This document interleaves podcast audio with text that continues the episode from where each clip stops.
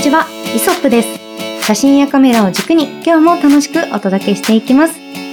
タレント、ヨガインストラクターなどをしているキャンチャーキです。そしてフォトグラファーの松下とフォトグラファー河野です。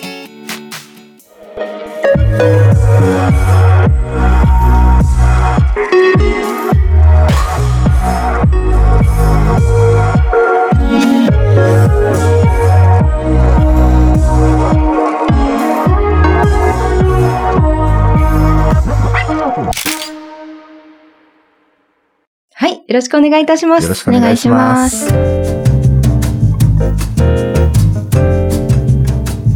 今回のテーマはどういったことについてお話ししましょうか？今回はですね、うんえーまあ、これちょっと僕からね、聞いてみたい話だったんですけれども、はいはい。えーまあ、よくね、きあの言われる画角、おお、画角、価格問題。うん画角問題。これね、やっぱりほら、レンズを交換することで、うん。広い絵が撮れたり、はい。ね、とってもすごい望遠が撮れたりとかすると思うんですけど、まあじゃあ、キャンちゃんの、はい。えーまあ、好きな画角というか、うんうん。好きな画角だったり、うん。えーまあ、よく使う、うー焦点距離、画角、うん。について、ちょっと聞いてみたいなとはいいうふうに思います。これは私、あの、私、あの、素人っていうところでよく分かってない部分もあるんですけど、うんまあ、画角っていうのは、こう、覗いた時のどれぐらいの大きさで、まあ、望遠か、すごく広く撮れるかっていうことを画角って呼ぶと思うんですけど、うそれが、こう、ミリで表示されるじゃないですか、うん基本的に。焦点距離でね、焦点距離。で、その焦点距離っていうものが、うん小さくなれば小さくなるほど広くなる。広くなって、大きくなれば大きくなるほど狭くて、狭くてアップでよ遠りくが映る。ああ、なるほどね。はいまあこれが多分前提としてありますよね。うんここをまず理解するのが私ちょっと難しかったんですよ、うん最初。うんななんかな、50とか、なんか35とか、40とかよく聞くけれども、うんなんだと思っていて。で、実際に自分で使った時に、このライカの QP は、基本的には 25? でしたっけ？28ミリだよね。そう、28っていうサイズで、28はその先ほどの理論で言うとちょっと広め広めなんですね。はいただ実際にこの撮れている写真っていうのはこういうミラーレスタイプっていうんですか？だから少しアップになるんですよね。あの、その中に入ってはいるセンサーというのがあって、はい。まあ、あの、画像をキャッチする、うんうんまあ、板なんですけど、はい。この大きさがね、あの、3種類から4種類ぐらいあるんですよ。ここの、あの、ちっちゃいマイクロフォーサースその次にち大きいのが、今そこに入ってる APS-C と言われてる、まあ、サイズで、で、これよりもさらにちょっと大きいのがフルサイズ。うんうんそして、あの、中盤の、あの、カメラって、こう少しね、こう、センサーがね、あの、4種類ぐらいの大きさがあって、はい。うん、その中の APS-C に多分ね、相当するんだと思うんですよね。そうすると、結局、あの、この映り方のはい。20、例えば8ミリなら、はい28ミリが映し出す広さっていうのは一緒なんだけど、はい。このサイズが違うもんだから、うん実は35ミリだったらすごく広く映ってるはずのものが、はい。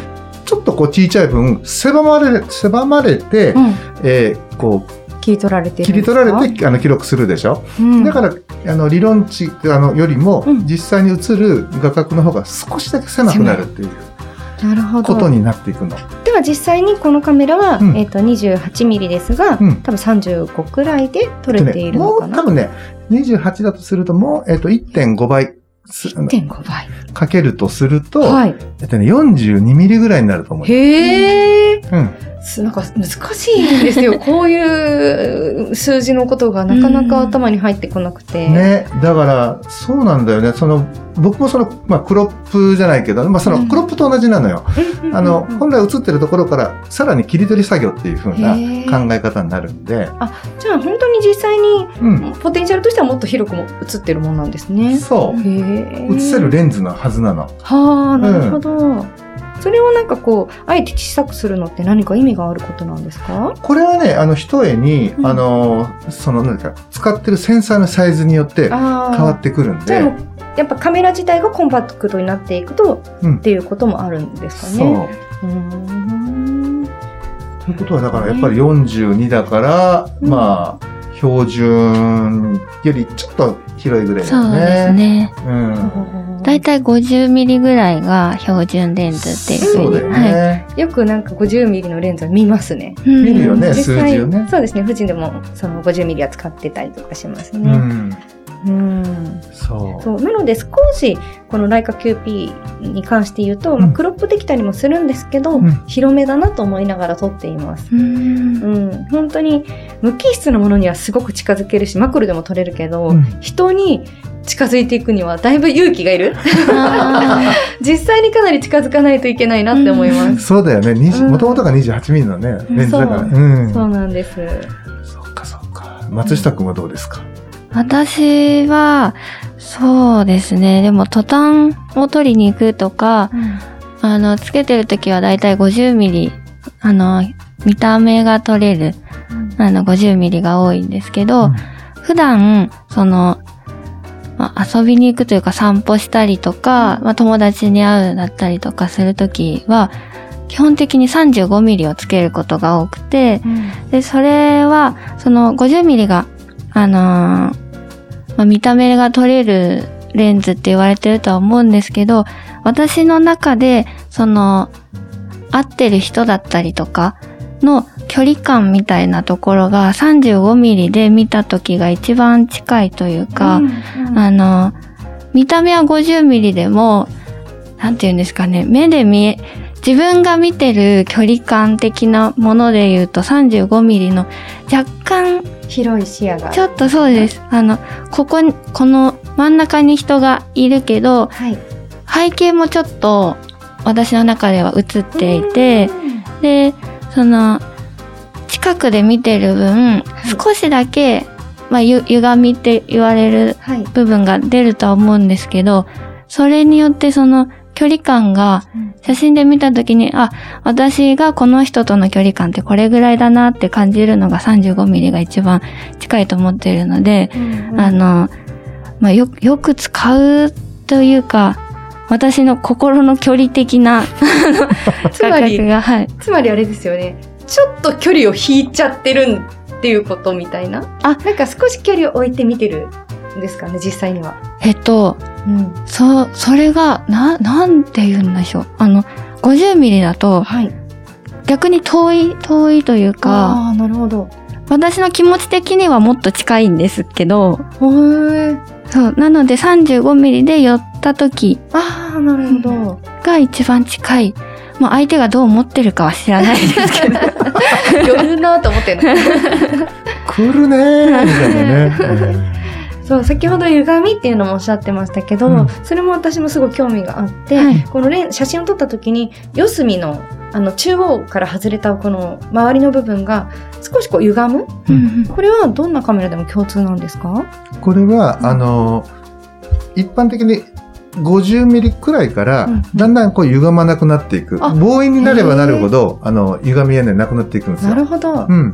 なので、やっぱり広い、えっ、と、画角の、を映せるレンズっていうのは、こう、まあ、レンあの、工学的にね、無理やりこう、が頑張ってこう、広くしようっていうふうにしてるから、どうしても周辺部が、あの、ひこう歪んでいくというか、うんあの、形が変わっていきやすくなってくるんだけど、それがこう、どんどん画角が狭くなっていって、まあ、人間のしね、こう、視覚に近い50ミリ、それがさらにこう、望遠になっていけばいくほど、あの、そういう歪みだとか、こう、伸びっていうのね、外側に広がっていくっていうふうな現象っていうのはなくなっていくんで、だから人物、例えば、あの、タレントのアップの写真を撮るときに、僕たちはもう50ミリよりも、あの、なんていうの？広い画角では撮らないようにしてんの。だってタレントの顔が伸びちゃうじゃない。はい。うんそうすると嫌じゃない？そうですね。プロモーション的に。大きく見えちゃいますからね、お顔がねう。ん。ああ、なるだ。からなるべく小顔でうん引き締まって見えるように、そうするとやっぱり85ミリとか100ミリぐらいのちょっとこう中望遠って言われる画角。なるほど。今度この望遠になればなるほど距離もほら遠くなってるでしょ？そうですね。うん、だから、そこそここう会話が成立する距離感でありながら、はい。あの、顔のこの広がりだったりとか、うん歪みが出ない焦点距離っていうところになっていくと、突き詰めていくと、だんだい、だいたいここ85ミリ前後になるのね。わあ、それぐらいの望遠って使ったことなくて、あ、本当？そうなんですよ。すごい興味ありますね。ね、うん一回ね、なんか、あ、今度一緒に行った時に、あの、使わせてもらうといいと思う。お持ちですか？あ、あの、河野さんがお持ちの。あ、なるほど。会社でお持ちの。会社でお持ちのものがあるんですね。河野さん個人のものじゃないんだよね。あ、そうなんですね。はい。うん、確かにやっぱちょっと遠くから、うん。やっぱそのグラビア自分が撮られていた経験があるので、なんかそれを考えると、まあ、確かに寄って撮る時もあると思うんですけど、うん。少し引いてちょっとアップ目で撮ってる感じうん。はあると思うんですよね。なるほど、そういう理由があったんだっていう 発見。ね。そうなの。僕たちはそうやってね、うん。あの、いかにタレントのね、あの、か皆さんを、うん。あの、素敵で、バランスよく取れるかということをですね、日夜頑張ってるつもりです。素晴らしい。い勉強になります。ね。はそうすると河野さんのそのよく使う画角っていうのはうん。85ミリになってくるんですか？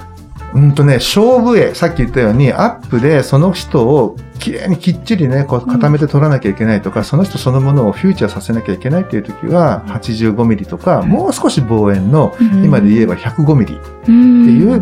焦点距離を、あの、のレンズをね、使うことが多いんだけど、あの、一般的に、普通にこう、まあ、グラビアのその、それこそはね、あの、一シーンであったりだとか、まあ、そういう時には、やっぱりこう、人の、人のこう、見た目に近い、普段我々が自分でこう見てるぐらいの画角で、あの、ものを切り取っていく方が、見てる人が疲れないの。うん長いページこう見てもらう時に。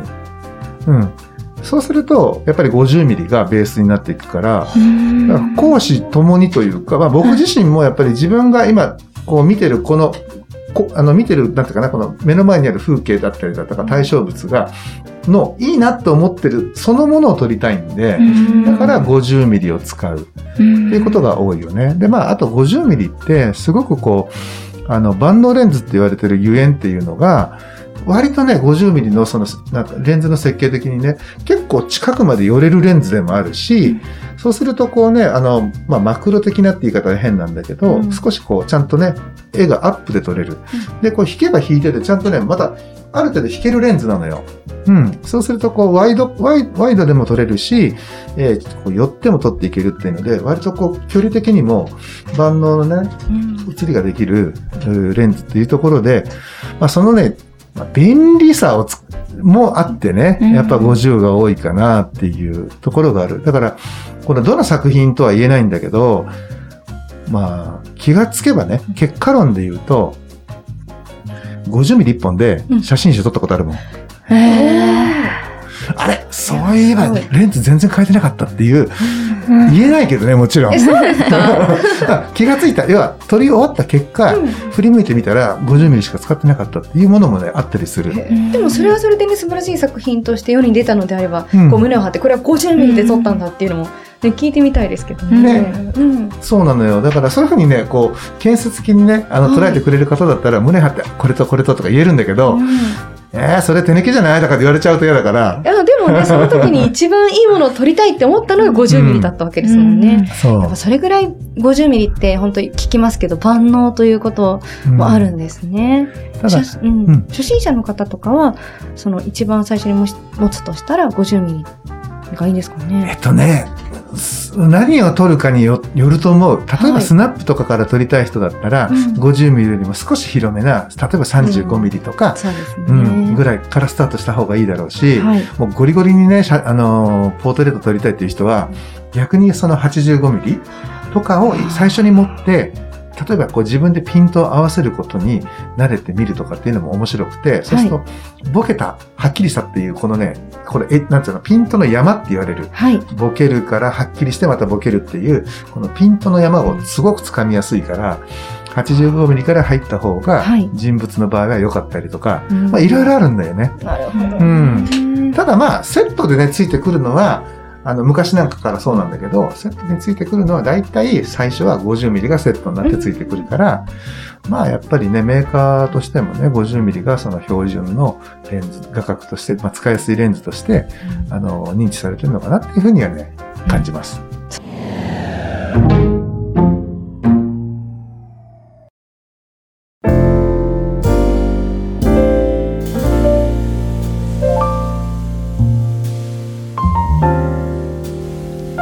じゃあ次私からちょっとお伺いしてみたいんですけど、はいなんかやっぱりこう自分がカメラを好きで撮っていても、う撮りたいものをドンピシャで撮れることってなかなかなくて本当にいっぱいいっぱいシャッターを押してもう一枚なんかあこれ好きかもっていうのがやっと生まれるような感じなんですよ。やっぱこの打率というのは河野さんみたいに何十年も撮ってらっしゃる方はすごく高いのかどうかっていうのが興味あるんですけど。いやー、そうね、あのースナップとかだとね、うん。ある程度予測して待ってて、うん。はい来たこのタイミングっていう風にして取ったりすできるんだけどその場合そのスナップっていうのは例えば街で人が往来しているこのタイミングとかそういうことですかそうです。人の配置とか、うん。うんうんうん。あとはおばあちゃんが歩いていって、うんうん。あちょうど向こうから来るあのおじいちゃんとこうね接点があるだとか、はい。なんかこう構図的にあるじゃない？そういう。あります。このまま行くとこういう風な絵が撮れるぞとかっていう、まあそういうねなんか予測がこうつく時なんかは、もうひたすら待っててもしくはあれちょっと遠くなったなと思ってちょっと自分も近づいていっちゃったりとかして、うん。で待って待って待ってと撮る。そんな時にはねはい、割とこう自分の思ったタイミングで撮れたりするんだけどうん。仕事でね人物を撮るとなるとはい。こんな風に撮りたいと思ってても、はいなかなか、まあ、そそれにめがけてねこういろんなアプローチとか、ういろんなこう誘いかけをしてそれが成功することもあるんだけど、はい。もう一つっていう時があったりとかもうここはねほんと毎回ねなんなんて言うんだろうなうんストレスもあったり、うん。喜びもあったり、うん。なんかすごいこう様々な感じなの。